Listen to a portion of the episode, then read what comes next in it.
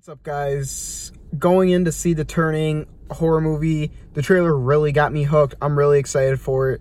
I hope it's good. I hope it's not absolute shit. We'll see. See you guys. What's up, guys? Just got out of the Turning. I don't really know about that movie. Um, okay acting. I see why it got tossed in January.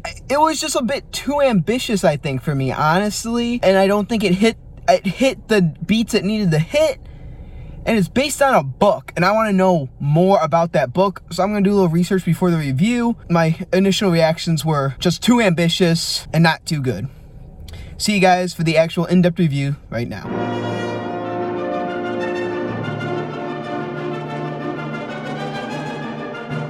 What's going on guys? Welcome back to the channel. My name's Danilo Judd. I do movie reviews. I do Star Wars reviews. I love both. Today, we're going to be talking about The Turning. I'm a little bit excited, but not that excited to talk about this movie. So we'll see how it goes. If you haven't already, I highly encourage you to hit that subscribe button. But for right now, let's get into the Turning review. As you guys saw in my last movie review, movies in January don't tend to do too hot. I had some high expectations for this one going in, quite frankly. The trailers really got me hooked. I was really into it. The music, like in the trailers, really did it for me. The Turning, however, is an interesting movie, especially since it's based on books, which I didn't know about. It's based on a set of books called The Turning of the Screw. I haven't read them. I don't read. You guys let me know if they're come close to the source material or not, if you have. It sounds like a story that has been told many times in different reiterations, whether it be TV, for movie. They had source material to work with here. I don't know how well it was executed. If you haven't already, highly encourage you to hit that subscribe button. Follow me on social media here. And for right now, let's get into my review of The Turning. As we always do on the channel, let's get into the plot.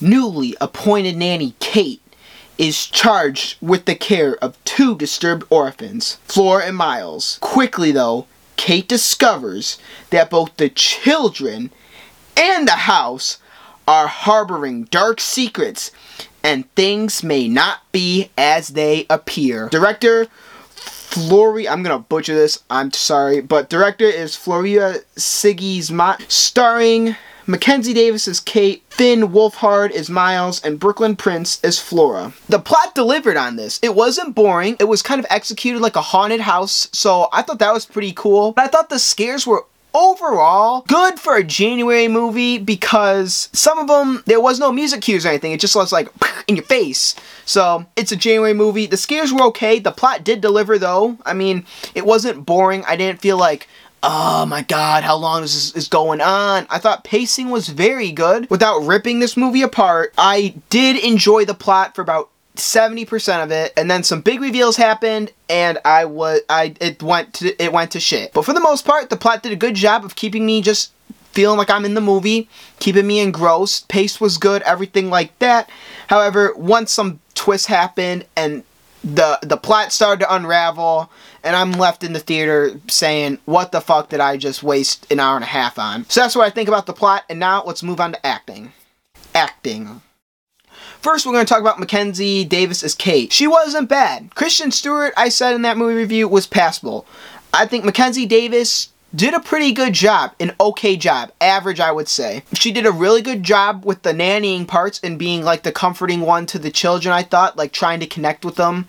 I really thought that was the strongest thing of her character. When she's giving them hugs, giving them kisses, get, showing them affection, I think that was really her strongest suit in that role. Some things that didn't work for me for her character were when the scares happened. Personally to me, I felt they were a bit cringy. Like, okay, she's clearly not scared of it. She clearly is just like pretending to be scared. Her nannying was for sure the strong part of this movie. She also had a bit of background to the character where she where she has to deal with this like trauma or this dark thing that happened in her past. And I think she handled that well when it got brought up in the movie. She she looked the part like she doesn't want to remember something. So overall, Mackenzie Davis as Kate, I think was pretty good. Could have been better, but it was average. The parts where she showed affection were probably the best parts. And then now we're gonna move on to Finn Wolfhard. I really loved him in this movie. For me, he was the biggest standout of this movie. I like him being that dark kid who like just has a chip on his shoulder, like talking back. I loved his dark side. I would have loved to see how he got kicked out of um, his boarding school. I also think his chemistry between between his character Miles and Mackenzie Davis's character Kate,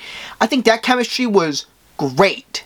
It was like you were sitting in theater like, the fuck did he just say? but it was still great. I think the lines where they it made you say those made you say that was very good.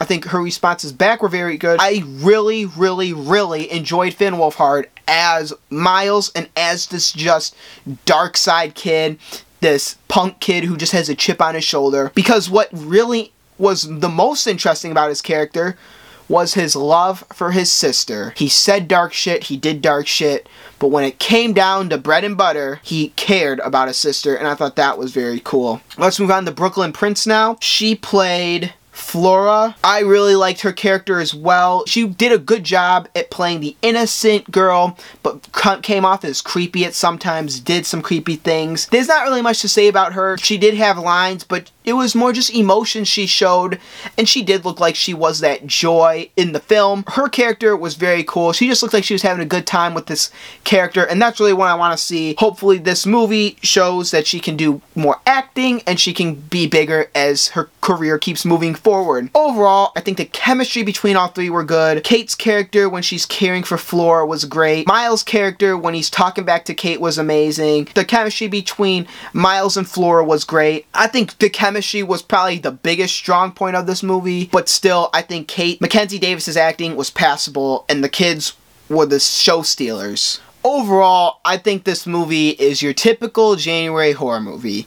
It was nothing too special, it was nothing too good. The ending really shit the bed on this one. I think the idea was there 100%. I think they had right intentions, right ideas, and I think it was just not executed or not edited the way they could have on this one. Like I said, the story really kept me engrossed throughout the whole time. The acting, mediocre, but I still liked all the chemistry between the characters. I'm giving it, you know, a, a pass basically because it's January, so that's why I say the acting's okay. I'm gonna give this movie two out of five Kylos because of the ending. As always, you can find me on podcast form as I said before. Just look up Danilo Judd Reviews. Please like, share, subscribe, and comment.